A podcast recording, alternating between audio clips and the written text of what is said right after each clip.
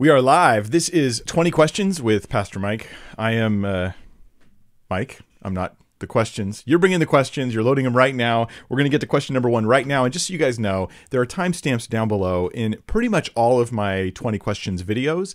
This is episode 30. This is the 30th time I've done this. And we do it on Fridays at 1 p.m. Pacific time. But more importantly, here's question one from Tanya in South Africa. By the way, I will note we've got our question counter up there. I'm going to actually be able to put down the number of the question we're on because that's fun. All right, Tanya in South Africa asks Dear Pastor Mike, there's so much debate going on amongst me, my family, and friends regarding watching movies that use the Lord's name in vain, like saying, Oh my G, or when they get angry and say JC. Could you shed some light, please?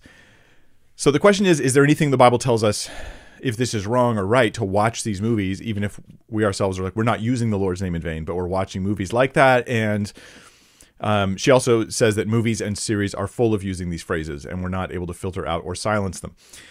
So thank you so much for your channel. It's been a blessing to me and my husband. That's awesome, Tanya. Say hi to your husband for me. And here's my I admit ahead of time, my answer here is insufficient. Because why, why do I say it's insufficient? Because I'm not satisfied yet on this on this topic and this question. And I'm like it seems weird to really wrestle and struggle with this issue. Here's some of my fears going in.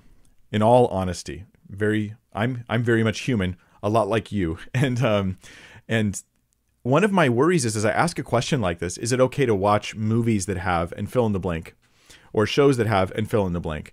Some of these questions it seems very easy to answer, right? Like um if it has uh, pornographic content, like the answer is like, yeah, don't watch it. Like that's not okay. But other ones are harder um, for me because part of the reason is I like these movies. Like I want to watch these shows. Like I enjoy them.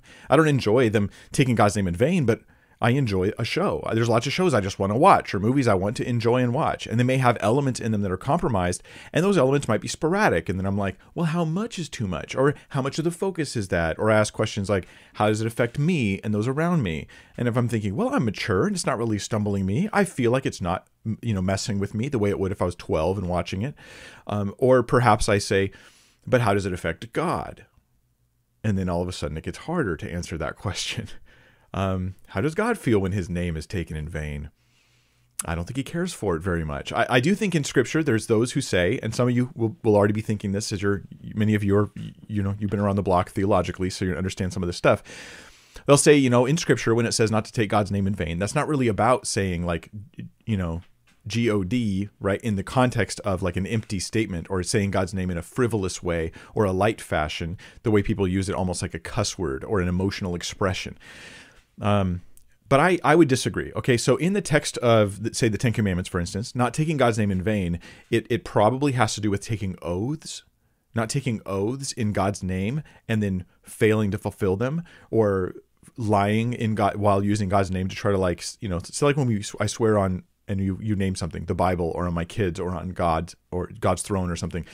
And it's true that it would apply to that. But I think my opinion is while that's true, and you could talk, scholars can talk about how in the context of Genesis and in the context of Exodus, when, when these things are being circulate, circulating with the Israelites, that it's like, hey, this is about oaths.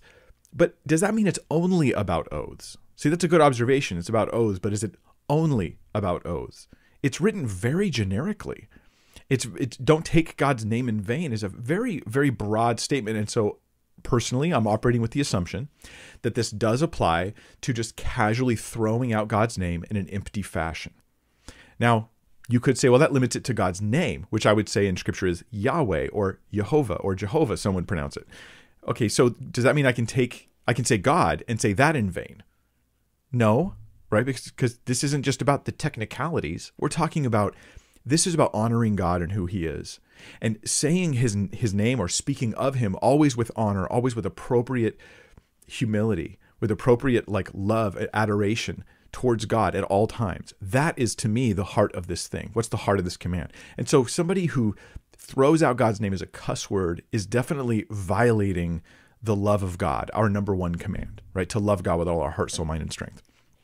So it does apply to that, is what I'm saying. I think it does apply to casual, empty statements about God, um, uh, mockery, uh, just just vain or empty ways of talking about God. I think it applies to all of that stuff. So then the question then says, okay, well, if that's the case, you know, here's the things I wrestle with. Um, and forgive me if I don't have the right answer for you guys on this one. When I watch a show, I'm not just observing it, I'm actually helping promote it, right? People are making money because I watch it, because either advertisers are paying them, or I'm paying a subscriber, a subscription thing, or I downloaded off some website that has ads that I'm using to monitor to watch this thing. Um, I or, or maybe I pay for a service that has, gives me access to thousands of, of movies and shows, but they monitor which shows people actually watch, and so effectively there's money changing hands because I'm, I'm partaking in the entertainment of this stuff there's some kind of money changing hands going on, which means that I am financially supporting the things that it took to make this product. Now, if there's somebody who's like, say, drunk on screen, they're not actually drunk usually. They're not literally drunk. So I'm not supporting drunkenness. It's a portrayal of drunkenness for whatever end. Is it glorifying it? Is it good? Is it bad? But when they speak God's name in vain, it seems like there's no context. Uh, there's little context that makes this justifiable. It's true that in Scripture, sometimes people blaspheme, and Scripture records it but it records it for a good purpose. And so there could be a good purpose of recording a person saying God's name in vain, right? Because it's part of a story that you need to tell and it involves this. I, I don't think that is truthful, truth, in my opinion, I don't think it's truthfully in vain because there's a purpose and an intent that's actually good.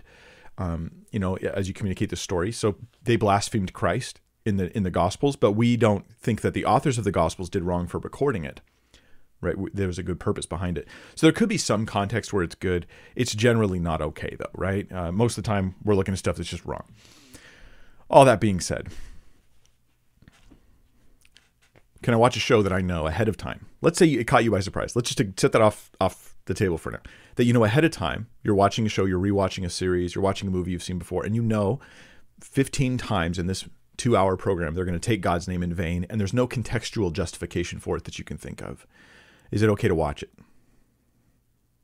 I want to say I want to say yes because I want to watch it. But so far I can't think of a good justification. And if you tell me it doesn't affect me, Mike, then I'm like, good, I'm glad it doesn't affect you. But it's not about you. It's about God and his name. And so um, maybe maybe the reason why I struggle answering this question is because I don't want to fall into this super strict category of I can't watch this and I can't watch that. But perhaps I'm the frog in the kettle I'm the person who's who's sitting here saying, I've got so many reasons why I don't want to restrict my own behaviors here that I'm the problem evaluating this question. And that may be the case. I'm not really sure the right answer here. I'm a, I want to say take some liberties, follow your conscience, but in reality, I have a hard time justifying that. Maybe maybe it's time to rethink my own um, enjoyment of entertainment for the sake of loving God and not just having strict rules for my life, but of loving Christ, of honoring God in all that I do. And I don't know. Maybe maybe I can readdress this at some other point. Um, I just want to take a moment and say, hey guys, I'm sorry that I've got some dropped frames again. This happened last week uh, when I did some other stuff. I'm going to continue with the stream. I did some speed tests. I thought my internet was doing all right. I hope that you guys aren't having problems there. Maybe you could let me know in the live chat if, if you see me clearly or if there's pauses and drop frames going on. I would just like to know. Let's move on to question number two, since I am still struggling personally with question number one. I need to think about this some more. Felicia Cio, uh, uh, I'm not sure how to pronounce your last name there. Sorry, uh, but Felicia says in a video you've you said some things that have been provided on the cross but not fully finished. One of them was being free from the enemy's power. Isn't that finished? Colossians 1:13 and Acts 26:18. Um, so let me give you an example of this kind of category of something that I, you know, I'll use the terminology here, provided on the cross, but hasn't been finished yet. Um, I, I, I wouldn't probably use the word finished. I don't think that's the best word to use there. I would say you've prov- it's been provided for you because of the cross, in virtue of the cross, but you have not yet fully experienced the benefits of it. I would probably put it that way to be more careful. So eternal life is one of those things. I have eternal life now, but I but the eternal life, the quality of life I'll live in glory for all eternity, you know, in the presence of God. Like I have the ability to enter into the presence of God, like the right to do so by right of the cross by Jesus giving laying his rights down and taking my sin and then giving me in a sense some of his rights. Okay, all that that great exchange, I have the ability to come into the presence of God unashamed.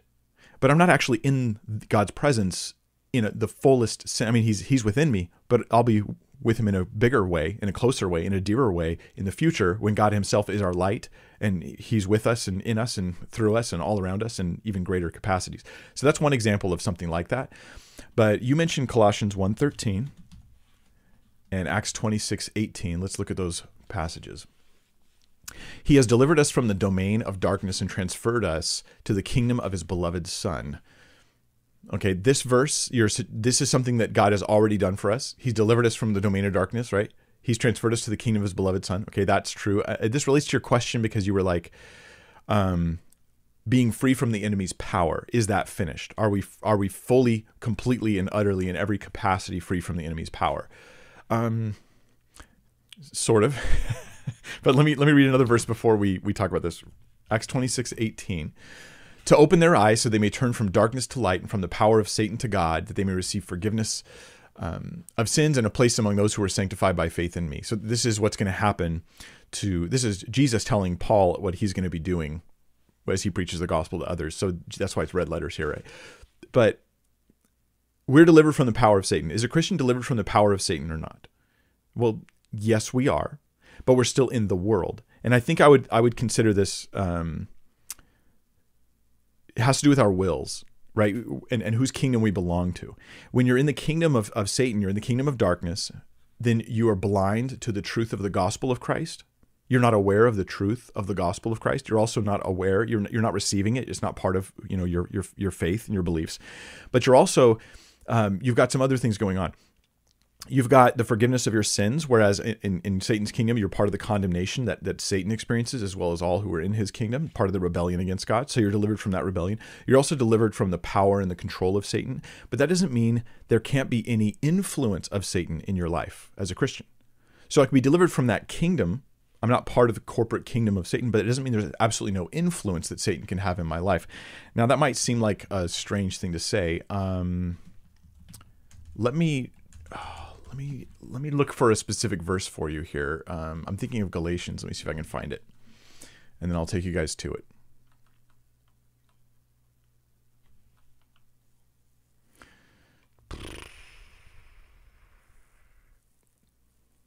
Well, I'll go to Second Corinthians, Second Corinthians 2.11.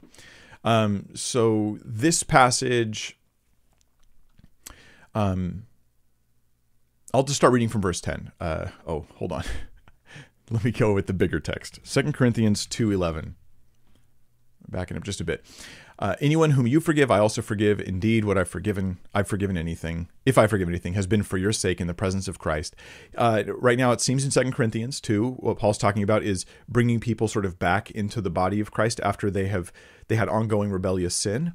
They were like re- rejected from the fellowship as a result, but in the hopes that they would repent and return. So not like an angry, mean thing, but a hey, there's consequences for your decisions.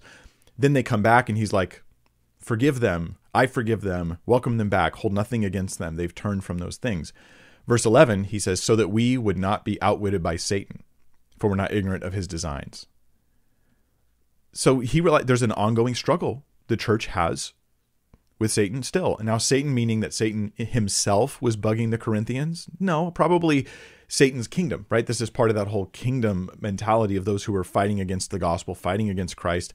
Satan's sort of the puppet master behind a lot of that, but he's not necessarily the agent doing everything that the Bible says Satan does because he's like giving credit. Right now, um, if if if the U.S. Army does something, then with President Biden in office, you could say Biden does it, even though he's not the one actually doing it, right? Because he's he's the one who's like the chief, the commander in chief.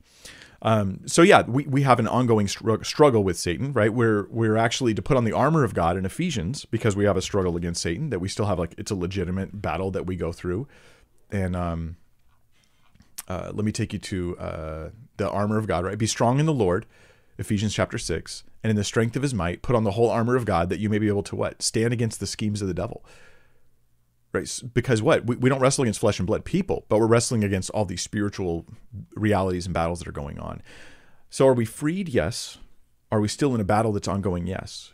The way in which we're freed is we've switched kingdoms but we're still part of the battle between the kingdoms which by the way is a, is a red rover battle.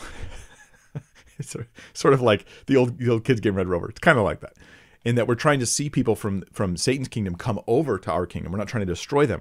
We're against the powers controlling the people, but we're for the people, trying to see them transferred over to the kingdom of light. I hope that answers your question, and um, we'll move on to number three. So, our fish has a question. Thank you for your dedication to helping others understand Scripture. I've learned a lot from you. Thank you, R. Uh, Ronald Fish. I don't know what your first name is, but um, the, uh, the the the the messages that we get like this about the impact it's had on your guys' lives is very encouraging. Very, very encouraging to me. I, am grateful for that. Uh, could you explain the difference between the Aaronic, Levitical, and Melchizedek priesthoods? Usually it's called a Melchizedekian priesthood. But yeah, uh, let me talk a bit, little bit about that.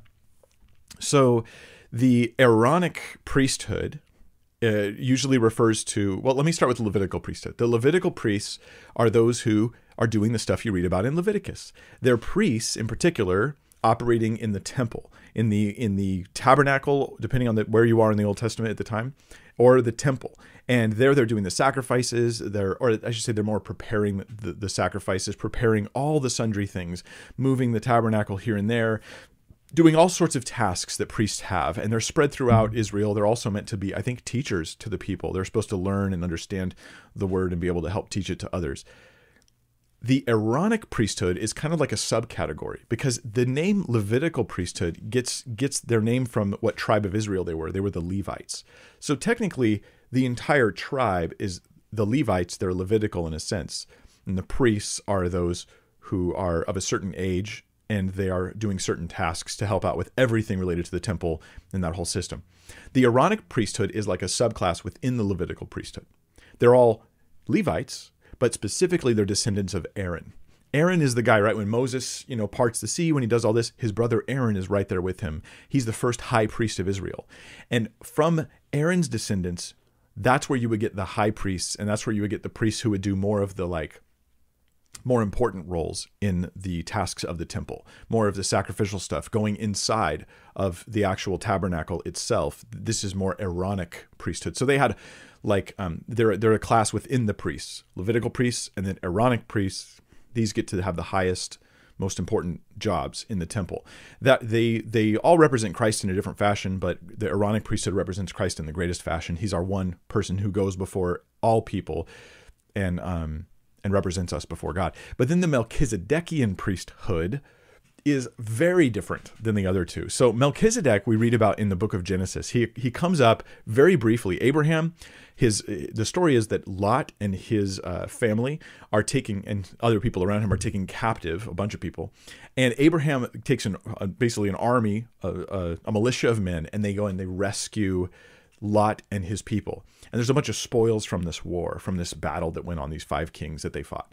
And they're on their way back to deliver you know these people back to um, to their homes. And on their way back abraham meets melchizedek. Now melchizedek is he's not jesus. I don't believe he's jesus. I have a whole video on this. You could look up mike winger melchizedek. It should pop right up. So if you want more details this is just a quick answer. Melchizedek is the king of salem right? Or or good chance this is modern or you know modern Jerusalem is where Salem was. There's more than one Salem, so there's some debate on which location it was. I lean towards thinking it's Jerusalem. So he's the king of Salem. He's his name Melchizedek means king of righteousness, and he's a picture of Jesus in a number of ways. So here's a few of them real quick, right? Melchizedek, he is is uh, brings bread and wine to Abraham, and Abraham gives him a tithe of ten percent of all of the spoils from this battle. And this is to say that uh, Hebrews uses this to say, so Abraham is somehow showing that Melchizedek is greater than Abraham is. Abraham's lesser than Melchizedek. Why is this? He's just this random dude. He's a king and he's a priest. Interesting. And he's greater than Abraham. I guess I'm getting. I'm going to get too long in this. So I'll give you the short answers. Okay. Melchizedek's like Jesus because he's the king of uh, king of Salem or the king of peace, as Jesus is the king of peace. Also, he's the he's the king of kings reigning from Jerusalem, right? So Jesus is the king of Salem in a very literal sense. Also, his name means king of righteousness. Well, Jesus is the king of righteousness, and he's the righteous king. Melchizedek is a high priest. He's a priest, right? He's also a king. Jesus has both roles, priest and king, and he fulfills son of David, right? And the Aaronic priesthood are both fulfilled in Christ. We also have the tithe being given because just as Melchizedek is better than Abraham, so Jesus is greater than Abraham. And Hebrews points this out. Uh, from Abraham come the Levites and come the whole priesthood system. Melchizedek is a, of, a, of, a, of a different kind of priesthood order that's better than what's in the law. That's really important because Jesus, he's the next Melchizedek. This is from Psalms uh, 105, is it? 101, 104? 110 it's right in there uh, where it says that Melch- that jesus the messiah he's going to be a, a high priest according to the order of melchizedek okay so jesus and melchizedek are the only two people that are of the order of Melchizedek. The order of Melchizedek is, is following the pattern of Melchizedek. It's not like the Aaronic priesthood, where every son of Aaron had the potential of being an Aaronic high priest. Um, it's not like the Levitical priesthood, where every son of Levi. Melchizedek is not genetically connected to Jesus. Rather, Melchizedek is a model, a type of what Christ will be like. And this is embedded in Genesis so that we would know there's a bigger plan about the ultimate Messiah that's bigger than even the law, and the law only speaks to him. The priesthood only speaks to him. He's the priesthood after the order, priest after the order of Melchizedek. So that's Melchizedek. Melchizedek's primary role is typology. He doesn't have a genealogical ancestry of a bunch of Melchizedekian priests. Modern day Mormonism thinks that they have the Melchizedek Melchizedekian priesthood, that they are priests according to the order of Melchizedek. They're 17 year olds that come to your door 18 year olds, depending on whatever age they are, they come to your door. They believe they are priests according to the order of Melchizedek, but that's like an unbiblical thing. There's only two people, Melchizedek and Jesus, that fit that bill. All right, let's go to the next question, number four. And um, Jay uh, uh, Cianza or Chiancha says, Chiancia? I don't know. Uh, how does one justify God's directive to kill the. Oh, just skipped to kill the Amalekites, specifically the children and even infants in 1 Samuel 15:3. This is a question I've received a bunch of times. Before I answer this, I want to say no more questions for today. We have all 20 already loaded. I've got them now from you guys that we just picked up. I'm going to answer as many as I can, and I hope uh, hopefully it's of great benefit to you. So, how do we justify God's order to kill the Amalekites, specifically the children and even infants in 1 Samuel 5, 15, 3? There's a couple different approaches people take to this passage. I'm going to mention a couple because I'm not entirely sure which one is correct. Um, now here's the verse. Now go and strike the strike Amalek and devote to destruction all that they have, but do not spare them, but kill both man and woman, child and infant, ox and sheep, camel and donkey. So every every living thing. Um, let, let me see. There's uh, Paul Copan C O P A N. You can look him up and you can find him online doing lectures and talking about this passage. He's devoted, uh, he's a scholar, legit scholar who's devoted a lot of time and energy to this very topic. He has a book called, called Is God a Moral Monster? Another book that's just recently come out that also addresses this issue, which I'll plug for us, is Dan Kimball's book, How, to, How Not to Read the Bible. Uh, you can see the subtitle here, which you might find interesting uh, Anti Women, Anti Science, Pro Violence, Pro Slavery this is this is the opinion people have of the Bible, and he's going to talk about all those types of issues. So those are books I'd recommend. I'll give you my off the top of the head answer, which is um, uh, Paul Copan's approach is that this destruction is is hyperbolic language. And that sounds convenient to people. That's convenient. That's really convenient. It's not really literally killing man, woman, child, infant, ox, and sheep.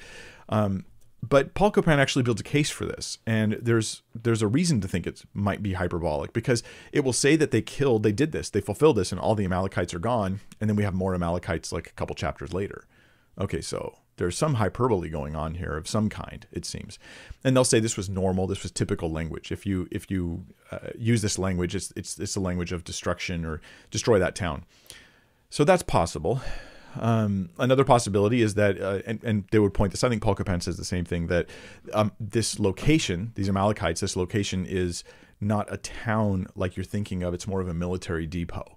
Okay, so it's it's a it's a military target. Um, that's also possible as well. But I want to back up one step from all this, and I want to suggest this. Something that I think many people today are going to find extremely that we we lose our genuine reverence and fear of God that's appropriate and proper.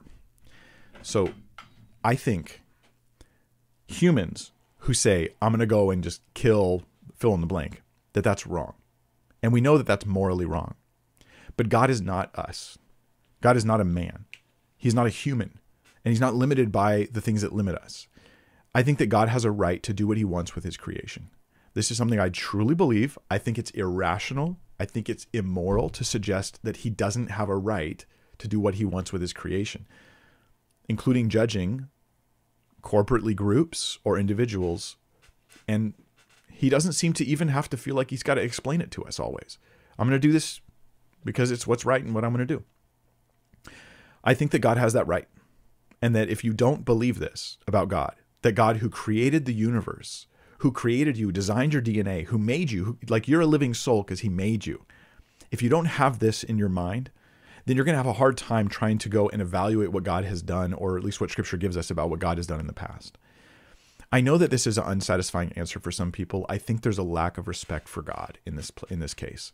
Let me add a few other details that might help. Um, infants who die, like you don't have a right to kill them. I don't have a right to kill them, but I think God does actually. Like that's that's the I mean like we used to say this phrase like who do you think you are God? Because behind this phrase is the idea that God has a right to do what He wants with His creation. So, but infants who die, um, according to Scripture, I believe that this, this biblical teaching is that they go to be in the presence of God. So that while he was judging a community and he's judging a culture, yet these individuals are being brought into his presence for all eternity. And they will see that they were, they were the collateral damage of judgment that was to show God's righteousness and to, to deal with sin in the earth. But then they're ushered into God's presence forever. So, like here, the thousands of years in God's presence, or thousands of years with with peace, and a moment of of, of terror, truly, to show the wickedness of sin. I think that that makes sense. I, I would I don't have a right to call out when that's supposed to happen. I'm not God, but I think God does, and um, that's honestly this is my answer to you. I think this often comes down to not the issue of understanding the judgments, but the issue of whether we think we have a right to tell God that He's wrong. God is perfect, he's morally good, he's holy, but he also has a moral right to do what he wants with his creation. And if he decided to just nuke the entire planet Earth right now with all of the people on it, that would that would be his his prerogative to do that. I think that's the fear of the Lord, and I think it's the beginning of wisdom. And it's going to be hard to answer tough questions like this without the beginning of wisdom in our lives. So, how does one justify God's directive? Uh, in a sense, I don't. I, I, I say I want to understand it better, but I don't have to justify it because God has a right to do what he wants with his creation. That's it. Now, the only thing I'll add to this is you know this much of the story, right? You know this much of the story. You don't know all the surrounding issues. You, generally, people don't want to know the surrounding issues because they often want to use these to these passages to like demonize scripture. Um, and others may answer this better. I know Dan Kimball gets into more details. I read a section of his book where he talks about this. You might check that out. How to how not to read the Bible. Um, and he's not paying me to say that. um, all right, so I'm going to tackle the next question, which is going to be from Ricardo Sierra. Hello, Pastor Mike. My question is, what would be your opinion on well sound on well slash sound doctrine pastors who share stages with false prophets? Will they be considered guilty by association? Uh, Ricardo, that's a tough choice to make. So, like, I get invited to speak at a lot of things now, and I actually just say no all the time because I, I know what I'm focused on and I'm going to stay focused on that. But there's times where I'm invited to share or go do something, and I know someone would share a stage there, and it would be someone I disagree with, and then I've now that I've been the guy in that spot, being offered that, that role to be able to talk, I, I wonder, should, I, I might do it just to reach people. Like I'm reach, I'm here's a community that I, I think there's there's issues in, but they're still my brothers and sisters. But there's problems. But I could bring light. I could bring help. I could bring you know understanding, and yet if I share a stage with this person, perhaps it will, without me even saying it, perhaps it will lend lend my support towards them. People will think I'm endorsing them because I just happen to be speaking at an event they're also speaking at. And this is probably not usually the case. Most of the time, speakers who are speaking at an event, they don't endorse everybody at that event.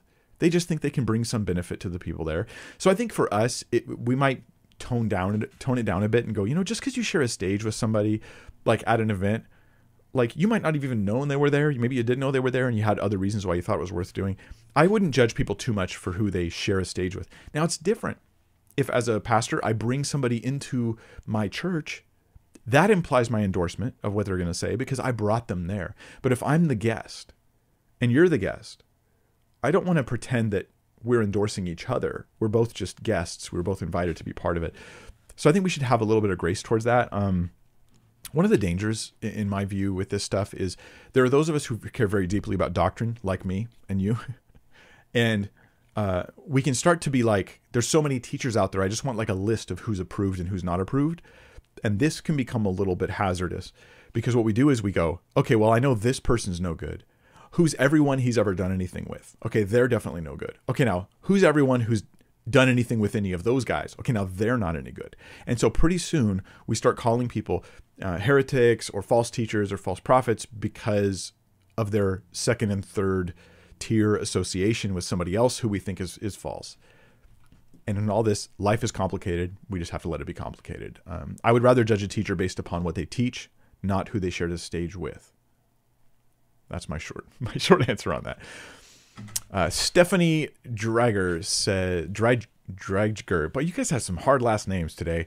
Dreidger um, says Hebrews 12 verses 5 through 6. It quotes Proverbs 3 verses 11 and 12. Why does the end of verse 6 say scourge, not correct? I get the first part, but to say God brutally whips every believer sounds like a, mis- a misquote. Why does it imply that? Thanks. Let's look at this together, shall we? Um, Proverbs. First, let's look at Proverbs. Proverbs 3, 3, verse 11 and 12. And we'll talk about how the New Testament quotes this. My son, do not dis- despise the Lord's discipline or be weary of his reproof, for the Lord reproves whom he loves, as a father the son in whom he delights. Okay, let me. This is the ESV. Let's look at these same. What are the words being used about the reproof? Okay, don't reprove. Don't despise his discipline. Then we have uh, here's the NASB, different translation. Uh, My son, do not reject the discipline of the Lord, or loathe his reproof. Whom the Lord loves, he reproves. Okay, so it's again discipline, reproof are the words being used here. Let's let's look at the say the NIV. My son, do not despise the discipline and do not resent his rebuke, because the Lord disciplines those he loves, as a father the son he delights in. All right, now we're going to look at Hebrews chapter 12, verses 5 and 6. He says, uh, Have you forgotten the exhortation that addresses you as sons? And then quotes Proverbs. My son, do not regard lightly the discipline of the Lord, nor be weary when reproved by him. For the Lord disciplines the one he loves and chastises every son whom he receives. Now, that's the word chastises probably that stands out here because chastising implies like like some sort of punishment that you feel. Okay, in the analogy of of a father and son. Uh, let's look at the NASB of the same one. Have you forgotten the exhortation which is addressed to you as sons? My son, do not regard lightly the discipline of the Lord, nor faint when you are reproved by him. For those whom the Lord disciplines, uh, loves, he disciplines, and he scourges every son whom he receives. Okay, so this one's probably even more clear. Scourges. Verse 6 is really the, the, the interesting verse here. NIV says, chastens everyone he accepts as his son. Now, oftentimes, what you've got to try to explain this, what you've got in these um, New Testament passages is um, a quote of perhaps a Septuagint or the Greek translation that was available to them at the time. They're writing in Greek in Hebrew in the book of Hebrews, right? And so when they go to quote a scripture, they may be quoting a Greek translation of the Old Testament they had available at the time. So they're actually quoting the Hebrew. They're quoting a translation of the Hebrew into Greek that may be the reason for the differences here. Now, what's interesting to me, this is really just side note, it's interesting to me that the authors of the New Testament don't seem to be too hung up on translations. The, they do care about them. Don't get me wrong. It's not like we shouldn't care. Right? The Passion Translation is a bad translation. Right? The message is not a reliable uh, source for really accurately understanding the text. Right? It, it gen- generically understanding it, perhaps, but not really accurately, carefully, in my opinion. But um, but it's interesting to me that the New Testament authors thought it was like okay that translations re- they record things slightly differently. And this wasn't like a big hang up for them. Now on other in other places now i don't know if this is a direct quote from the septuagint i'd have to actually go look it up in in a commentary and try to find out or look up the septuagint itself and see does it use the word chastises in proverbs 3.11 but um, a broader point i want to make is this translations are okay. translations are okay. I'm looking at multiple translations. You can look at multiple translations. Now, the word chastises is not the same, it seems, identical to the word that's being used in the Hebrew in Proverbs. But is it is it a fair representation of it? And I think the answer here is yes. So as a father disciplines his son, so the Lord disciplines or rebukes or reproofs those who who he loves. The only reason why a father and son imagery is being brought into place in Proverbs is because fathers actually punish their kids. right? You, you don't do the same kind of discipline towards other non children people in your life, but towards your kids, you discipline them. Proverbs definitely speaks of discipline as being physical discipline, right? When, when a kid's small, there's like an actual physical discipline. You know, the phrase spare the rod, spoil the child. Now, we react to this like, oh, that's abuse. Well, it can be abuse. It can be abuse. But the same Bible's telling us to love people, and this is our primary call. So we're not talking about that. We're talking about appropriate fatherly discipline to children. So something our, our culture doesn't like, but is a good thing. I think contextually, the the Proverbs passage, it's implying chastening or scourging in that same fatherly sense, not the way that Jesus was scourged, right? That's a different kind of scourging. We're talking about a father disciplining the son whom he loves. We're not talking about rage. We're not talking about wrath. Those are all modern um, ways of just demonizing the text of Scripture. But now let me go back to your question and read how you worded it, because I think the way you worded it is concerning a little bit here. So let me just be straight with you about it. Um, Stephanie says, I get the first part, but to say God brutally whips every believer sounds like a misquote. What does it imply? Thanks. So, scourging can be what Jesus had when they ripped his flesh apart with these cat o' nine tails type device, or it can also be a spanking, like a, a, a an appropriate, age appropriate, non violent, like not abusive spanking. That's possible too. And, and so that obviously is what's implied because in context, it's a father who loves his son and out of love providing the proper discipline. So it's not brutally whips. That's not the context. Like that's a translation that I think even the apostles would say that's too far. So that there you go. Hopefully that helps. Uh, Kristen Linker has a question, or did I skip one? Or did I just forget? Oh, I did skip one. I did them out of order because I'm switched six and seven. I did them out of order. Ricardo Sierra has a question. This should have been number six. Hello, Pastor Mike. My question is, what would be your opinion on well? Or no, I already did that. What did I miss? Did I just not hit the button? Whatever. I'm going to eight. Kristen Linker says James 1:15 ends with, "And sin, when full grown, gives birth to death." If we're in Christ, what does he mean by death? Is he speaking about unbelievers? Any insight to this verse is helpful. Yeah, powerful verse. Okay, James chapter 1, verse 15. It talks about the origin of sin. Um, his main point here, let's not miss the main point. His main point is let no one say when he's tempted, I'm being tempted by God. Don't blame your temptations on God. This is actually part of a uh, the the well, gosh, it's part of a lot of movements today. I want to pick one, but it's actually part of several movements. I'm this way because God made me this way. Um, so, like, I know uh, the atheist and mythicist Richard Carrier came out as polyamorous not too long ago. He's like, I'm polyamorous. I'm not designed to be faithful to one woman. I'm supposed to have lots of ladies. Um, right? Here's what I would say: Let no one say when he's tempted, "I'm being tempted by God." Like this is how I was made. Now he's an atheist, so he doesn't think God made him that way. But this is the progressive Christian version of it: is God made me this way, so I'm supposed to act it out. Well, that's what James 1:13 seems to be pushing against. Uh, don't say it's God who who who's doing this to you. Here's your right perspective on temptation. God cannot be tempted with evil. He himself tempts no one, but each one is each person is tempted when he's lured away and enticed by his own desire. This is why a healthy Christian worldview will will look at desires as a, a potential problem, not always a problem, right? Because I desire to honor God. I desire to, to to be a good husband. Like those are good desires. But I'm tempted when I'm lured and enticed by my own desires. So I realize my heart's a mixed bag. It gives me good things, it gives me bad things any a view of humanity that doesn't acknowledge that my heart can be the source of temptation for bad things is going to lead me into a train wreck of a life. And a lot of our modern sexual ethic, in particular, side note here, is based on the idea that what your heart really, really wants is something you should really, really get. That's dangerous. And that's definitely not a Christian worldview. It's not consistent with Christ. It's not consistent with Scripture. There's no version of Christianity where that works. But each one is tempted when he's lured away lured and enticed by his own desire. Then it talks about the progression. So that's temptation. You have not actually sinned yet. You've been tempted. You want something. You have not sinned just by wanting it. Like you're you're you're attracted to that person over there. You have not sinned yet. Then, when desire has conceived, it gives birth to sin. Now, the debate here for some people is like, what does it mean when desire is conceived? And I would suggest that desire is conceived when it like joins to your will. There's like a joining of I want something in my heart and now I'm making a decision to yield myself to it. Now it gives birth to sin. Now it creates sin. So um, I treat those desires as something that's happening to me, not something I'm willing, I'm, I'm choosing to yield to. Once I choose to yield to it, whether it becomes fantasy or I take actions based on it, now it becomes sin. Then there's the passage, the statement you asked about here. Uh, and sin, when it's fully grown, brings forth death.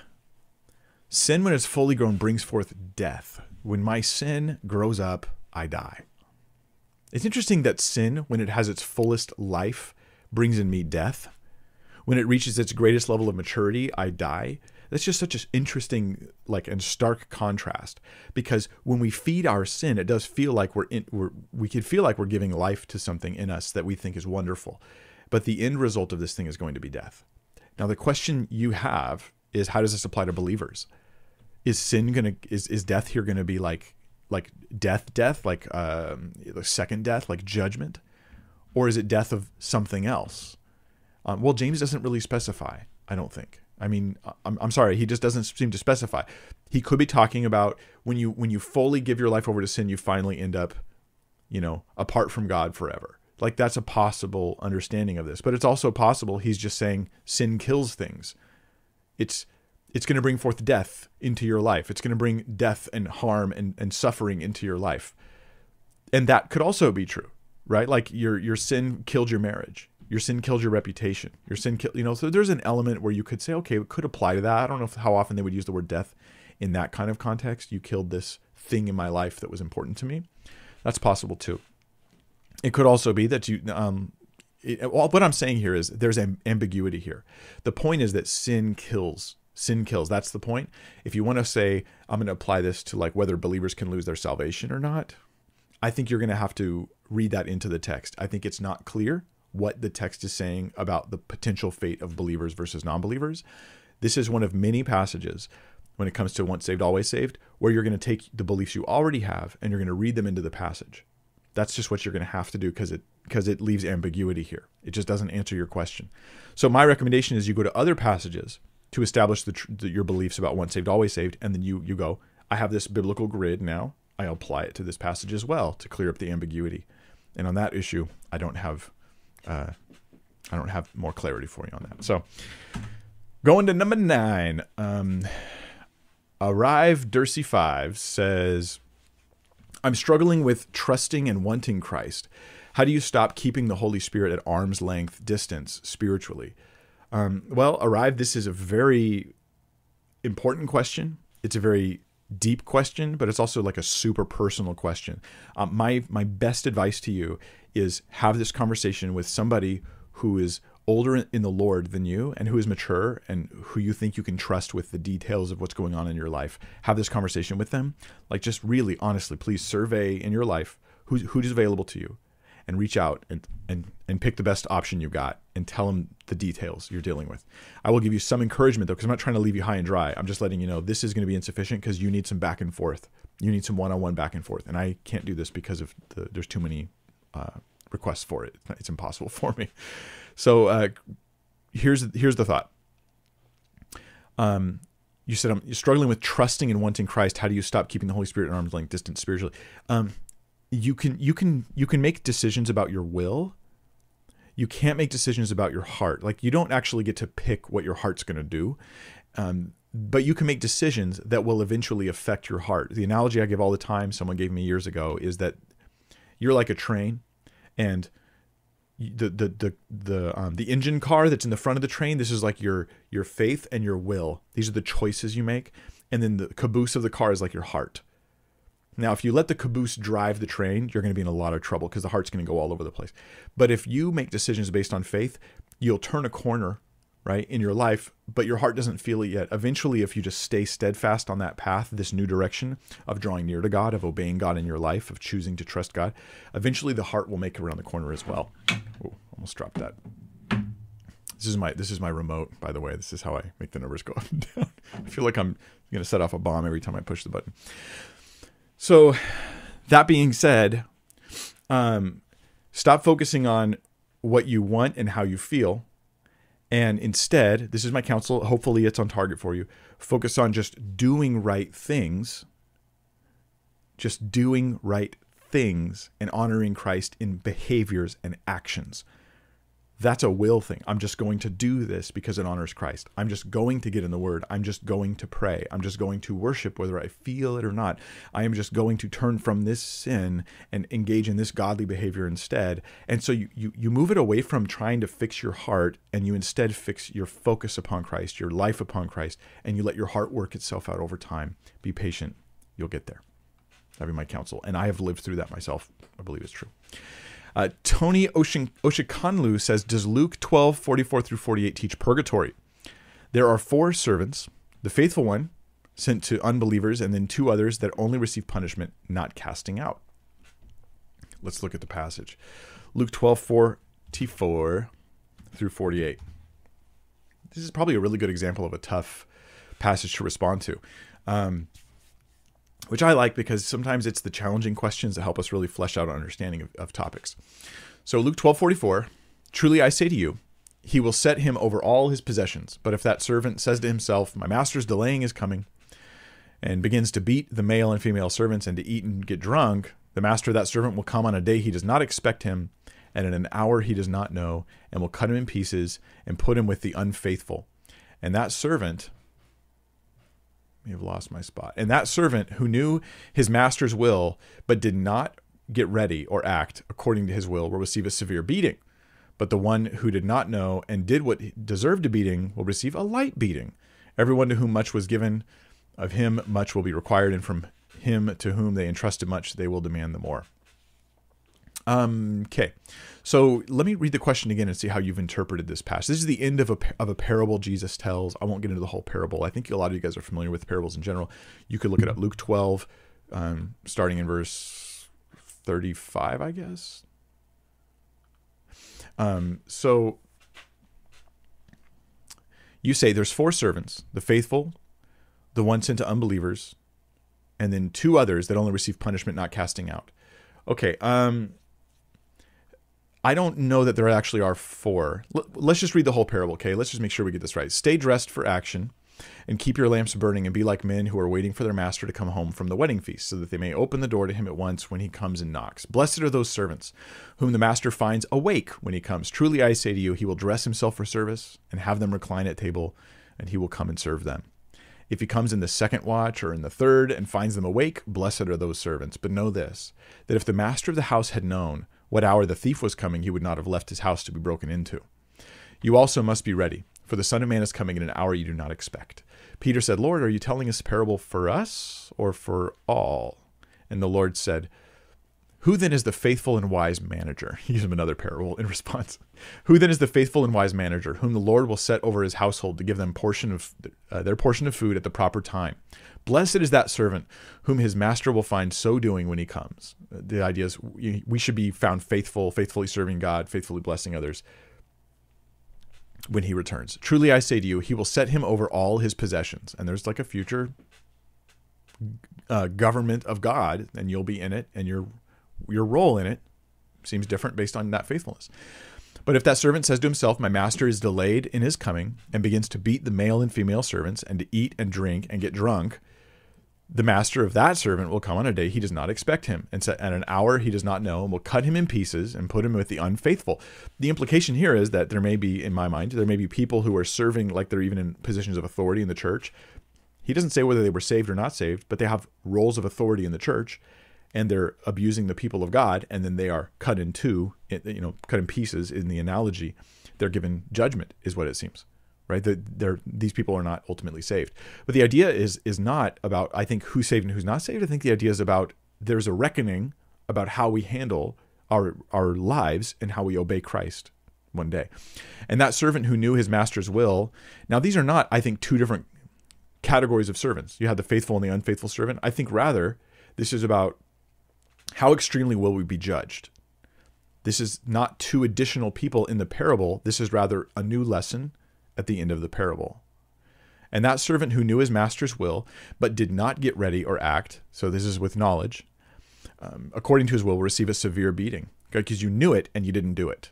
You're going to get a severe beating. Or there's greater, here's the, here's the bottom line. The beating is, is an analogy. What's the beating? Well, whatever God does to fulfill that.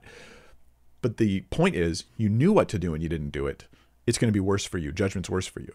But the one who did not know and did what deserved a beating will receive a light beating.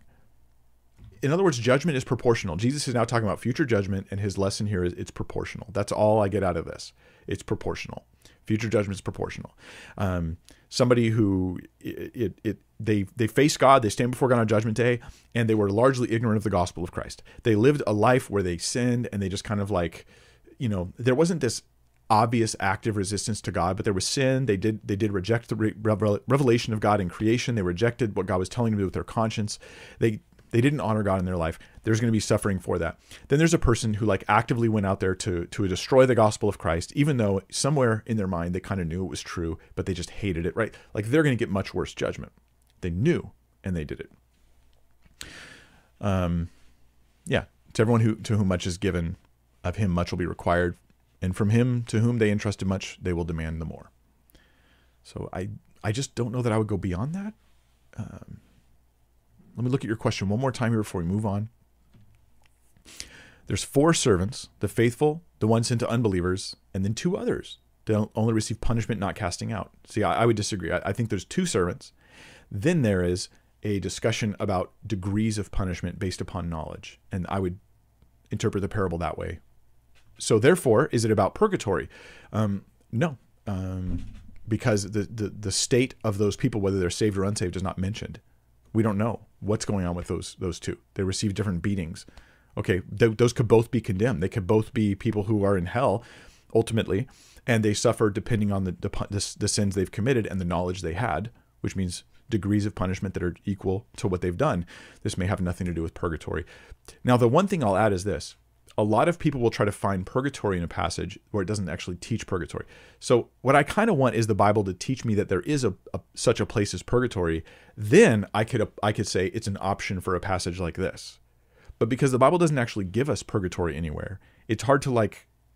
You, we're doing our theology backwards. We're going that could happen in purgatory, and I'm like, well, technically it could, but the passage didn't say anything about purgatory. You'd have to assume purgatory to put those guys in purgatory. If we're just talking about two destinations, heaven and hell, then I would that would imply that um, those people are in hell, so to speak, in at, at least at some point.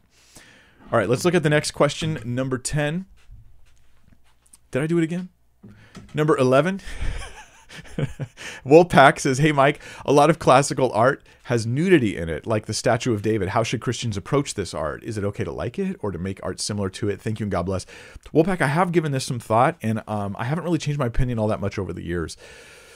I think classical art, well, let me put it this way. Um, we all should agree that pornography is wrong, morally wrong. That viewing naked images of other people that they're not your spouse, right? And you're not like father taking care of your little baby or something like that. But looking at naked images of other people is wrong. This is something that's wrong. This has to do with the fact that man man is still in a fallen state, and we need to not do this. Um, it's considering uh, considered a shameful thing, an embarrassing thing. You know, it's it's a wrong thing. But what if they're really, really artfully done naked images? Like I just I just have to admit, um, at least you're asking me my opinion here. My opinion is there's no substantial difference between high quality pornographic images and low quality pornographic images when it comes to morality. I don't see the moral difference here. And so I, what I see is man is sinful. Man wants to do sinful things. This is this is you know we're going to sell clothing. Okay, we'll, we'll get the most attractive woman we can to be in our clothes because it's going to cause more sales because that's the way it works. We'll make our clothes more low cut. We'll make our clothes more revealing. We'll make them more and more and more and more and more. And we'll make it high art, but we'll do high art now. And I, I just honestly can't conceive of any significant moral difference between low art, taking pictures of women with my phone, drawing naked women with my hand, versus high art. You know, a great skilled artist makes a naked person out of marble. Like now it's okay. And I can tell you, I remember being a 12 year old boy. 12 year old boy doesn't see no difference between those two. 12 year old boy's not like, hmm, this is high art, right? That's what the boy thinks as he's looking at this shirtless woman sculpture. Yeah, he's just thinking, this is this is different. This is art. No, he's not. He's like, oh, I like that. That's just our carnal nature. So I see, I honestly see no difference there. I think that what man does is we take our sin and we dress it up in the in the prettiest image we can. We call it art, and this has infected a lot of a lot of the art of our world. Um, my honest thought on that, I do believe that that's true, and yeah.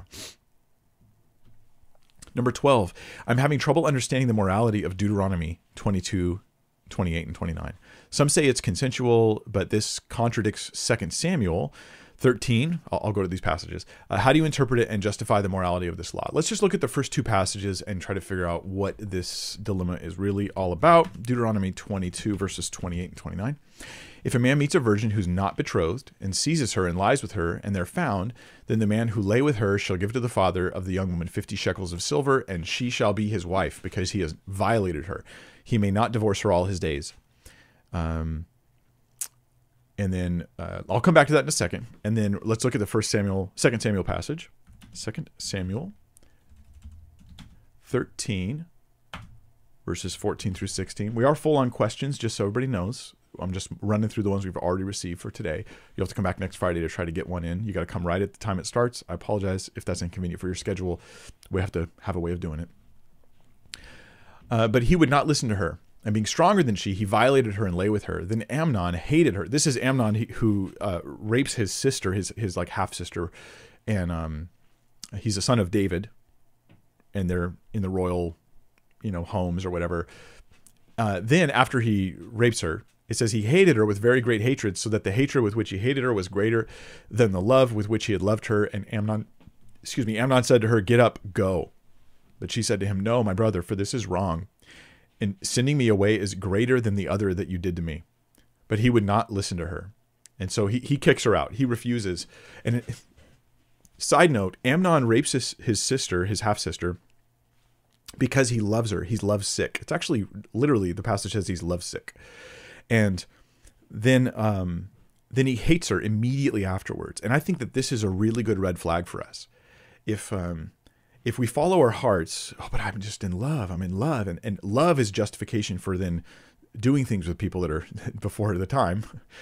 Then what Amnon did was was only wrong because she didn't consent.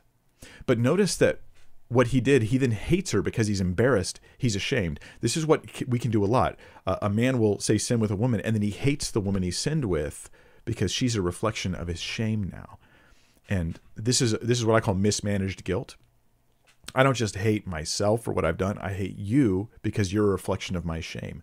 And this is one of the many problems with Amnon. Okay, but what's the question? What's the question here? What's the dilemma? Um, in one passage, we're told um, hey, if, if, if, if a man seizes a virgin and lies with her and they're found, uh, now the, the debate is okay, is it consensual or not? Let, let's set this aside. Is it consensual or not? Uh, maybe it was, maybe it's not. Uh, then the man who lay with her shall give the father 50 uh, of the young woman 50 shekels of silver. He has to be obligated to take care of her now. I think that the second passage gives us interesting context to this, right? Look at her attitude. She's like, this is wrong. You know, not only have you have you laid with me but now you're sending me away so now i will simply be one who has like lost my virginity who's been slept with and then is less interesting to other men whether that it's because they think i'm not going to be faithful or because it's just a cultural stigma the point is that she actually preferred like she actually preferred that he just become her husband now this is because they have different values than you have right we don't value marriage the same way that they did and we don't value the same things that they do. Like our value of marriage is extremely low in our culture. Marriage is entirely a self-serving, you know, feature of humanity in, in, in, pop culture, not in Christian belief, not in real biblical views, but it's just a self serving thing. You get married because you want to. It's about feeding yourself, satisfying yourself, bringing joy to yourself. Uh, we've removed all the stigma of divorce. You've had divorce, you've had three divorces. We don't want you to feel bad. So we've devalued marriage. We've made divorce not a big deal so we look at through the, through this this through very Western eyes, and in some cases that can be helpful, and some it's harmful. Realize this: what this passage does to me, and I'm not really entirely sure um, where your concerns are here, Tyler, but what this passage does to me is it tells me that it was in the woman's interest that the man was forced to marry her, and he couldn't leave her. It was in her interest. Now we read on, and they could refuse this. The point is, the man had no rights. The man was required to marry her, give the give the money over, which is part of the normal deal there for when they join the families together, and then to stick with her and he couldn't leave her. The man lost his rights because he violated her rights. Do you get that? He lost his rights because he violated her rights, and that the woman very likely was going to say, Yes, I, I do prefer this. But she could also refuse. So the father is the one who speaks for her in this culture, and he could say, No, I do not want this this man. So the father, being someone hopefully who has wisdom and loves his daughter, I don't know why people imagine jerk dads who don't care about their kids making these choices. But if you're going to follow the whole of the law, then the dad's obviously caring very much about his daughter. And so he's going to make a choice that's going to hopefully be the best for her. I, I think this would work in that culture. Um, and so I, I, get why it's weird in our culture, um, but it seems like it's trying to make the best of a really bad situation. And that's a lot of times what the law does. The law isn't always this is what's best. It's more like, well, this is what's best with the mess that has been created by the sin of man. And that's sometimes what we have to deal with. What's the best thing to do now that all this big disaster has happened? Jesus acknowledges this too when he talks about the mar- laws about marriage. And he says, they go, Why did Moses allow us to divorce our wives? And he goes, Because of the hardness of your hearts. So we find that even the whole teaching about divorce is only allowed because men and women create messy, sinful situations in life. And so it was allowed because of the hardness of hearts. And so I would look at laws about, like, say, slavery being allowed because of the hardness of men's hearts. Laws like this being allowed because this is a real situation that's going to happen, and they're they're being given, you know, the best way to deal with the disaster that has been caused that might give the woman the most rights and take the rights away from the guy. Actually, so that's how I would look at that. Um, um, some say it's consensual, but this contradicts. Yeah. So, okay. One thing you did say, Tyler, is you suggest that Deuteronomy 22 is about specifically rape, non consensual sex. The, the, the man rapes the woman. And this is because in Second Samuel, she's like, you should, you should take me now. Um, I don't think that's a strong case. Um, I guess I'd have to look at the Greek or the Hebrew and spend some time on it for the for if Deuteronomy is about that. I just wouldn't say Deuteronomy is about rape because Second Samuel is about rape, right? Because if Deuteronomy is about just a man sleeps with a woman who is, you know, in this situation, like then, um, if that's the situation, then it would apply to rape or non-rape, right? So it would still apply if it was a more of a generic thing to Second Samuel. It may be that it's about rape. I don't remember. It's been a while since I looked at that in more detail, and off the top of my head, I don't have it. So, all right, we'll go to the question thirteen. Lovely day to serve the Lord. That's a nice YouTube channel name. Hey, Pastor Mike. We're talking about self worth in a young ladies group, and I wanted to ask, what is the biblical view of self worth? Um, I will say um, it's complicated and it's extreme. My understanding of the biblical view of self worth is that each of us is made in the image of God, and this gives us amazing self worth. The value of you, like you are more valuable than a dolphin, a monkey, a dog, a, a fleet of trucks. Like you're more valuable than so many other things. Like one human soul is more valuable than the entire organization and structure of Apple, right? Or of, of large corporations or something. Or in a sense, an individual is bigger and better than a nation. So our value is very high. But, but we're also sinners and we're in the mud. And so we've taken this image, this person in the image of God, and we've committed sin, and we have sinful temptations and sinful tendencies.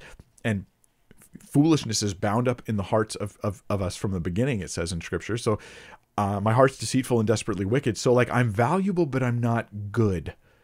That's a problem. And so it's extreme. Value way up here, goodness, like, not very high at all. And so, oftentimes, when we want to talk about self worth, we want to speak of how good we feel about ourselves and how good we are. And Christianity brings us to humility and humbleness to realize, like, you're not good you're not good not by comparison to god by comparison to people perhaps but but you know if, if i walk into a prison and i ask who's a good prisoner? and i'm only comparing prisoners to prisoners like who did the lesser of the crimes i'm not really measuring goodness here right? I'm just i'm just measuring how they you know compare to each other. And um as scripture says uh, in, in one rather long verse that uh, comparing ourselves to ourselves is not wise. So um the uh, yeah the, the the worth is way up here. We have incredible value but we're also in the mud with our sin and we're not good. And so Christ redeems us, but then we become children of God. So we, we go to this roller coaster, great value, but I'm a but I'm a sinner who's lost. And then I give I put my trust and faith in Christ. He washes me clean. Now I'm forgiven. All that ungoodness is forgiven. Now I'm adopted. I'm a child of God. I belong to his kingdom.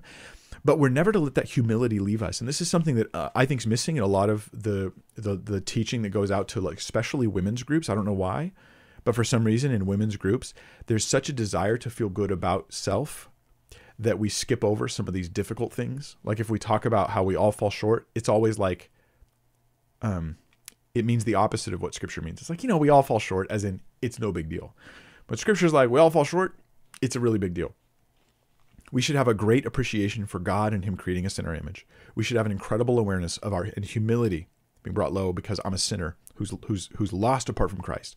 I don't think arrogantly about myself. I don't think that my opinion is automatically the best one. I don't think that I deserve, I deserve, I deserve because what I really deserve ends up being some not good stuff because of my sin. But then I come to Christ and I then I stay humble, but my value is restored completely. So we have these two extreme views. Two extreme views. And we got to hold both of them together of, of the lowness and the humility that comes in Christ, but the great value that there is in our redemption in our initial creation. That I think is a, a biblical value of self worth. And, and I'll add more to this, which is to say that same self worth applies to every other person, right? Because every other person is is uh, the image of God, is sin has sin and fall, has fallen short, and has the potential of coming to Christ and becoming a brother and sister in Christ. And so I I look at them and I go, my self worth is nothing to do with me comparing me to you. We're the same here, with the glory and the humility and the mud and all of it mixed together. Um, usually, what we see is um, I want to feel good about me, um, and that ends up being by comparing myself to others and feeling better than them. That's not Christian. By acting like I'm not a sinner, like I don't have major issues in my heart. That's not a Christian thing either. That those are the things I'd want to avoid.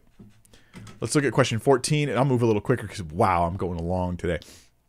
Silas Abrahamson says, How do you deal with pride? I find it paradoxical. I often get proud of how humble I am. And when I notice my pride, thus leading to more pride, it just gets into an infinite regress of layers of pride. Um, well, I'll say this um, if you're proud of how humble you are, you're not really humble at all. Because humility means that you think rightly of yourself. So there's nothing to be proud of with actual humility. Humility just goes like, it's like opening your wallet and saying, I got $7, which is not very much money, and realizing that it's not very much money. And then feeling really good about yourself because you, you acknowledged how little money you have. So if you feel good about how, how humble you are, I would I would argue that there's a good chance that you're not actually being humble, you're pretending to be humble, and you feel good about how well you're faking it. I could be wrong. Forgive me if this doesn't apply to your life. Okay. So Silas, I'm sorry if this doesn't apply to you. This is just my thinking on the on the issue.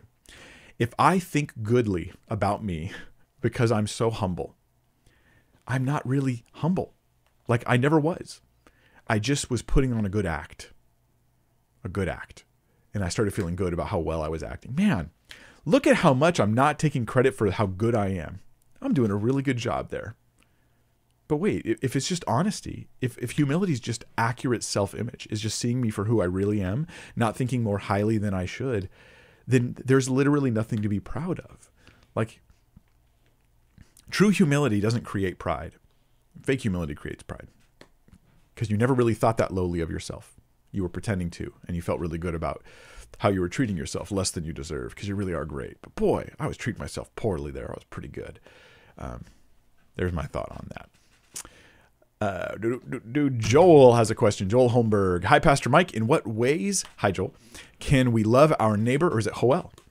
Holmberg, probably Joel, right? Last name Holmberg, I'm guessing is Joel, not Hoel. How can we love our neighbor and the lives and live lives that honor God in times like these when many of us can't congregate and instead spend a lot of time at home? God bless.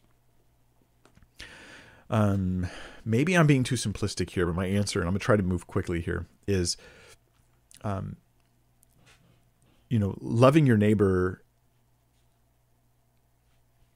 is you have a million opportunities now. Like here you are online, you know, you're in you're in social media right now. You're you're typing in the live chat.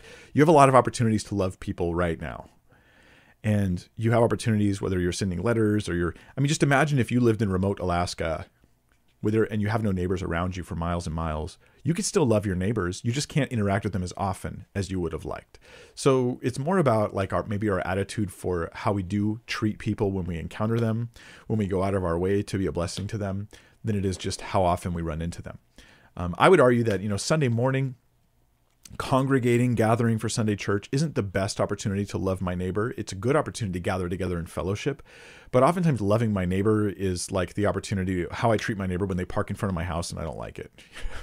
I mean, loving my neighbor in that sense might be like when you when you see people going through a hard time and you try to come alongside and aid and help and assist in some fashion. Um, I, I think there's plenty of opportunities to still love our neighbors, even if we're not in our normal routines. We're probably just not seeing them because we're not perhaps thinking about them. We're maybe thinking that opportunities to hang out with people equals loving our neighbors, and that maybe that we're just thinking too narrowly about it. I'll take the next question. Aaron Rampersad says, "What do you think about the claim that Jesus Christ was uh, that Jesus Christ was based off of Jesus ben Ananias in Josephus's Jewish War. Oh man, um, Aaron, if I've looked into this, it was a while back. Um, so let me offer a couple thoughts. Um, jo- uh, Jesus ben ben Ananias. Man, I'm trying to remember the details about him. I'll, I have to look him up, but I'll just say this. Um, nobody thinks that. That's what I'll say. Like when you look at historians, actual legitimate historians, like this isn't like a theory that's going to be floated. Because the reason why it's vague to me is because it's one of many, many, many theories where they're like Jesus is based on, and they try to fill in the blank. These things are generally ridiculous, and I'm going to approach it that way. Now, I, I say that I've earned the right to say this because I've looked into Jesus is based on Homer, and and Jesus is based on. Um, uh, there's like a dozen other different figures that Jesus is supposedly based on. Like he's Osiris and he's based on Mithra, and Jesus is really, and that's why Christmas this and that. Or Jesus is based on, um, uh, one of the videos you guys, some of you guys have probably seen because it seems like it's done really well. Is um, uh, what's his name? Um, uh, Appa something or other. I totally spaced on it right now. Uh, at any rate, I looked into enough of these to know a couple things. One is they're always bunk. They're always lame. They're always really bad. They're always really thin on evidence. They're just vague claims people make. They make a couple little connections. Well, this is like that, and this is like that, and then they just move on. Um, I so I know this that when you examine the claims carefully, when you look at the timelines, when you look at the characters, when you look at the writings of the Gospels, um, I mean, how is it that in 1 Corinthians 15 we're getting like Jesus, the gospel being preached, the death and resurrection of Christ is being preached within a few years in Jerusalem within a few years of the events happening at minimum. I mean, probably within days in reality, right? But for sure, historically, within a few years. Yet, you know, Jesus ben Ananias and jo- Josephus' Jewish war, at least his Jewish war wasn't even written yet, right? Like he's still a little boy. He's like he's like a baby or something at this time. So I think um, like that stuff just historically doesn't work. But also when I've actually looked at historians, like legit historians, and I don't mean Richard Carrier, he's legit in the sense he's credentialed but he's he's uh, a really bad source for people. He's the, he's a, he's the like a premier one of the premier Jesus mythicists. Him and uh, uh, Robert Price, who I think you can safely just not listen to. Um, but but when you look at actual historians talking about you know things we know about Jesus, you look at like bedrock facts, like stuff that atheist, Christian, uh, Jewish, just agnostic historians will say is historically true about Jesus, even if they don't believe the Bible's the Word of God. Then you come up with a big list of things that show that Jesus is not a copy of anybody. He's like legit, like there just really was a Jesus. Like, give you, let me give you some examples of historical bedrock facts that you're going to get like consensus of scholarship across atheist and all of the groups that agree. Right? Jesus was a real historical figure. He really um, was born in Nazareth he really had 12 disciples who followed him. He was really known. I'm not kidding. I'm not making these up. These are like consensus beliefs about Jesus from even non Christian historians that Jesus was known to perform miracles and do exorcisms. Whether those were legitimate or not legitimate is not part of the bedrock. It's it's just this is what he was known for. This is what people believed about him. That that Jesus then preached and considered himself. This is a really interesting one. God's eschatological agent That's a fancy way of saying Jesus thought he was fulfilling prophecy from the Old Testament.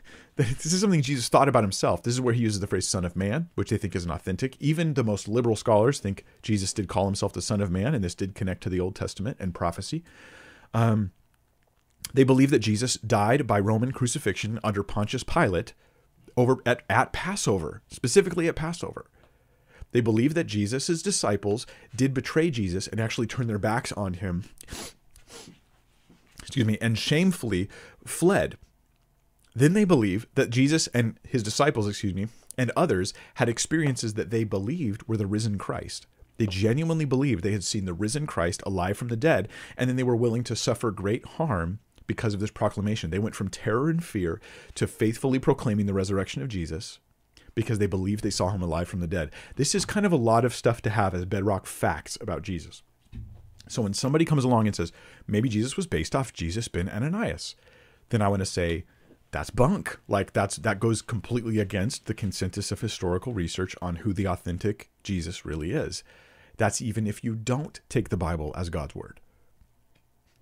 Right. So th- this is this is what I'm saying. Like the internet is like 300 years behind in research when they promote these types of views, and it's good stuff. We got so much so much evidence for Christ that it's um it's good. All right, question 17. Healthy Bleach says, I've felt cut off from the Lord. When I pray, I wonder if I'm talking to myself and if everything I hold dear is wishful thinking. Why won't God help me when I'm crying out to Him? Healthy Bleach, listen, please, please, please get uh, a believer around you who's gone through this before. Like, try to find someone, not just a pastor, but somebody who's gone through the kind of thing you're going through. Find somebody you know, just ask him, you ever gone through a hard time? Like where you just, you felt this way, cut off from the Lord. Like where you wondered if you were, if everything you held dear was wishful thinking, you felt like you're talking to yourself in prayer. Find that person who's gotten through it, overcome it, and has grown strong because of it, and let them help you through this. Please do not do it alone. And don't just ask any random Joe Schmo who's never gone through what you're going through, because they're probably not going to be equipped to help you very well, most likely. Um, I will say this I have felt that way.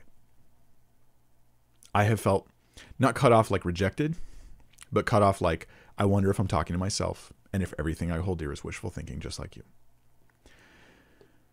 My short version of this story, because we're running out of time here, at least the time I've allotted for today, um, is that I, because of sin in my life, it opened a door to doubt.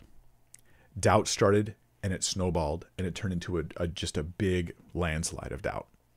And then I started digging into apologetics, trying to find tough answers to all my tough questions. And I had a lot of very serious, tough questions.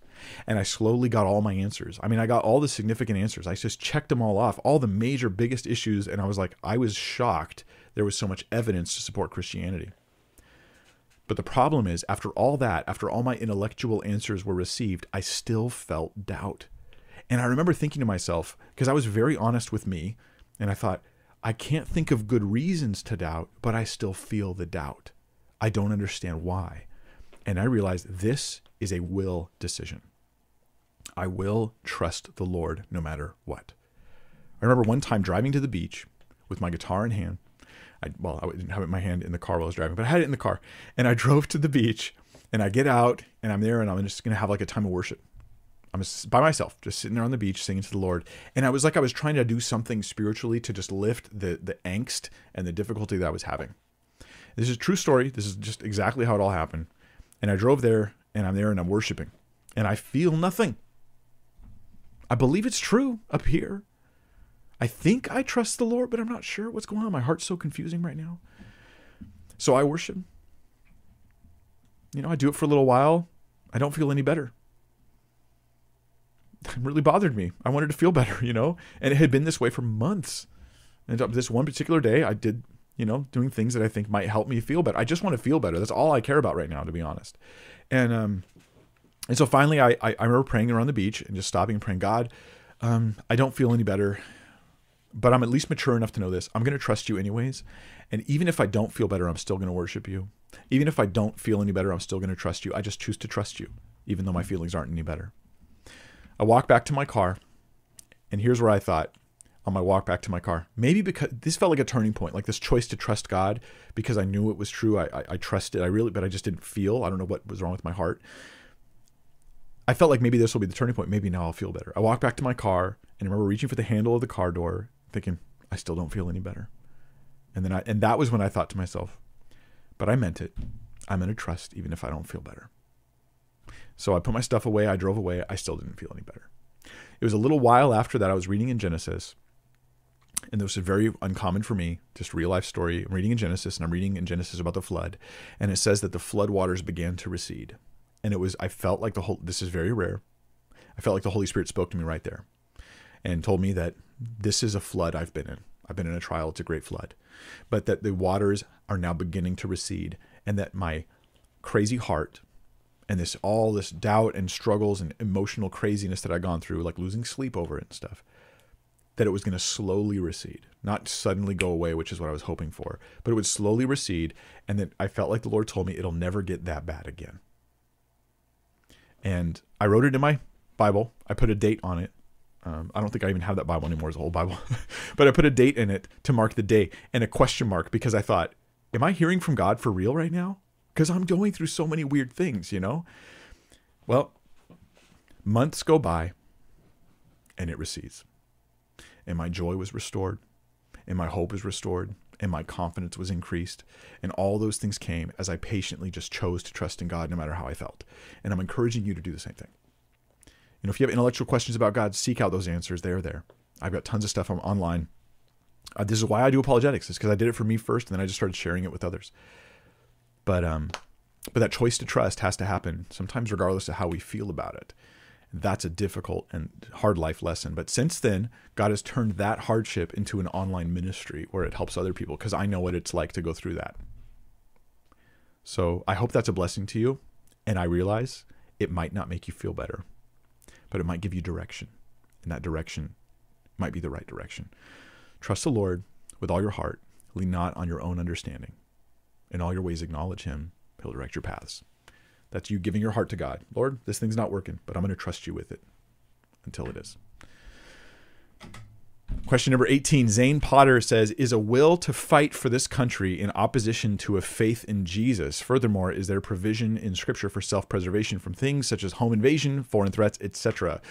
I think script. I'm going to give super quick answer now. I think Scripture does give you justification for self defense, though there are times where you lay that aside as a witness of the gospel of Christ, and you just suffer anyways. But I think there is justification for self defense in Scripture, uh, and I think we have an obligation to defend others who are innocent around us. That's actually an obligation, so that someone breaks into my house. And they're not just stealing my stuff, right? But they're, they're threatening the life of my loved ones to shoot them, attack them, I think is appropriate and right and good. It's not fun. I don't like it. I don't enjoy it. I think it's the moral thing to do um, when it comes to like fighting for your country, I think that there is a question of whether it's just or unjust particular act. Okay, so yes, like yeah, you because fighting for your country can be the same thing on a larger scale. Just like a cop can chase down and and tackle somebody because they're they're stopping this purse snatcher from getting away. They can also abuse their power, right? So the question here is when you you know anytime you're using violence is is it truly justified? And that's going to be individually assessed. Um, I do think it's wrong to say I can kill anybody my country tells me to kill because I'm following orders. That's what some of the Nazis said after World War II. I was following orders, but they should have obviously said I refuse. This is immoral. This is murder. So I think there's I think there's such a thing as a just war. I think a lot even in a just war, I think a lot of unjust things happen. But there is such a thing as doing you know violence because it's the right thing to do in that scenario, and it has to do with protecting the innocent, with uh, defending um, defending those that need defending and uh, and stopping uh, true oppression from happening. That's my short answer. I know you want more scripture on that, but we're just for the sake of time, I'll move forward. Um, I think scripture supports all of those things. Uh, Jody Wainwright has a question. Why does it seem Jesus lied to his brothers in John 7? I already know what you're looking at, verses 8 through 10. John 7, verse 8. Okay, they want Jesus basically Jesus' brothers mocked Jesus. Like they did not like what he was doing. Um, they kind of were ridiculing him in this passage. And um, Jesus is like he's done the, the you know the, the, wedding at Cana. He's done these different things. He's done various miracles, and his brothers are hearing it, and they're like, "What? What is going on? Who does he think he is?" And they don't believe he's the Messiah. They don't believe he's the Lord. So the Jews' feast of booths was at hand. So his brothers said to him, "Leave here and go to Judea, so that your disciples may see your works, the works you are doing." For no one works in secret if he seeks to be known openly. If you do these things, show yourself to the world. Now, this sounds like they're supporting him. Jesus, go show everybody how great you are. But it's all mockery because verse 5 says, oh, there it is on your screen. Verse 5 says, but not even his brothers believed in him. So they don't really believe him. They're mocking him. They're mocking him. Oh, go and show yourself to the world. Like, tell everybody, which would actually just get Jesus in trouble which is what eventually happens when he shows himself to Jerusalem publicly, very openly, crucifixion. So they're not concerned for Jesus. They're irritated. They don't believe him. Jesus then says, his response, My time has not yet come, but your time is always here. The world cannot hate you, but it hates me because I testify about, about it that its works are evil. You go up to the feast. I'm not going up to this feast, for my time has not yet fully come. Okay. After saying this, he remained in Galilee. For a little while, at least. His brothers, they went up to the feast. Then Jesus went up, not publicly, but in private. Is Jesus lying when he says to his brothers, I'm not going up to this feast? I think what um, the context gives us a greater context of go what going up to this feast means. When Jesus does officially go up to the feast, Jerusalem, he goes up and he's sitting on the donkey and they're shouting hosanna! And he's showing his works and his goodness to the world and he's claiming he's messiah. He's showing he's the son of david. This is him going up to the feast in the very public sense in which his brothers are suggesting. Go and show yourself. Show jerusalem. Show all the jews who you truly are. He does this in the final feast in jerusalem. So when he says i'm not going up to this feast it's not he doesn't mean i, I will never go up to jerusalem. I'm going to skip the feast altogether. I think he means i'm not going to go up in this open, public, show myself to the world sense. That's what he's not doing in this particular context. So then he goes up after they go up, and he doesn't go up publicly, but in private. So I would suggest, yeah, he's um, he's just saying I'm not going to go up publicly, and I think the context supplies us with that extra information there. Then we have the next question, number 20, which is from Craig Burnett, who asks, What is the difference in the gifts of the Spirit in a Christian and a non and non-Christians displaying the same gifts, such as patience, gentleness, peace, etc.? Yeah, this is actually an interesting question. Uh, so we have like a list of the gifts of the Spirit, like love, joy, peace, patience, gentleness, faithfulness, goodness, self-control, um, uh, gaming skills. Wasn't there one more? what am I skipping? And um, and and we have all these these gifts, but it's not as though unbelievers never show any of these things.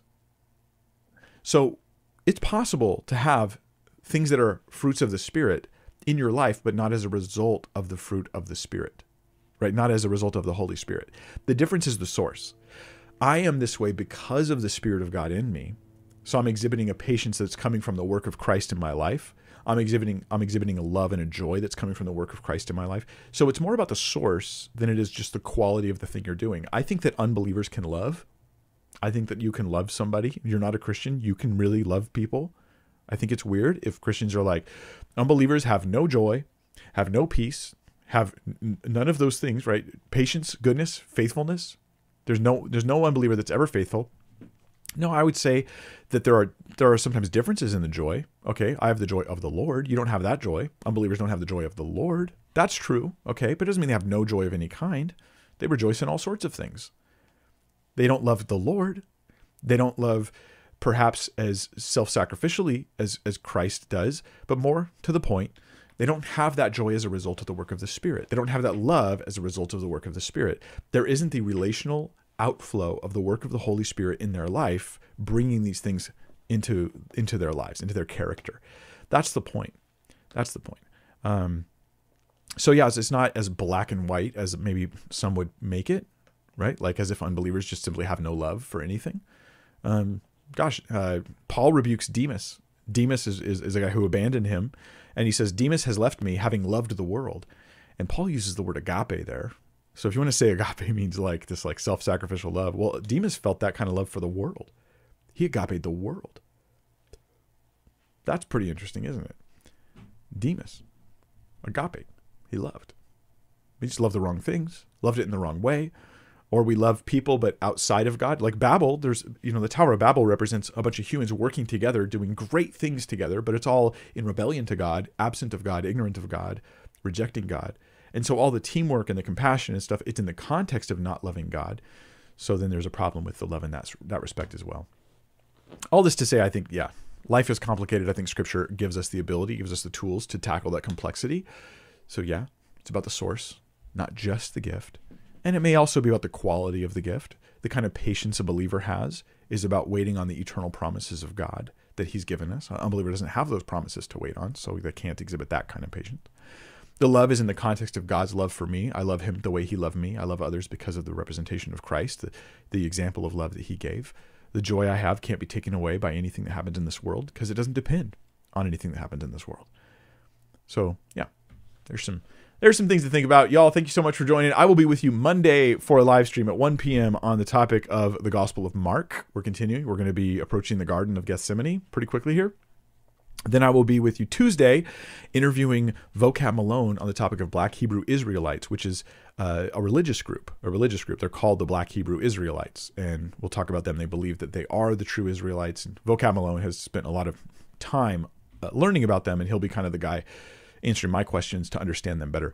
And then um, I think we have more stuff coming next week too. I'm trying to think. What else is it? We'll see. We'll see. And the Passion Project is going to be getting another edition. Keep your eyes on Christ. Remember that um, life is complicated, but it is the simple truths of God's Word. It is the simplicity that is in Christianity that I think gives us the tools for navigating the complexity of life and honoring Christ in all that we do.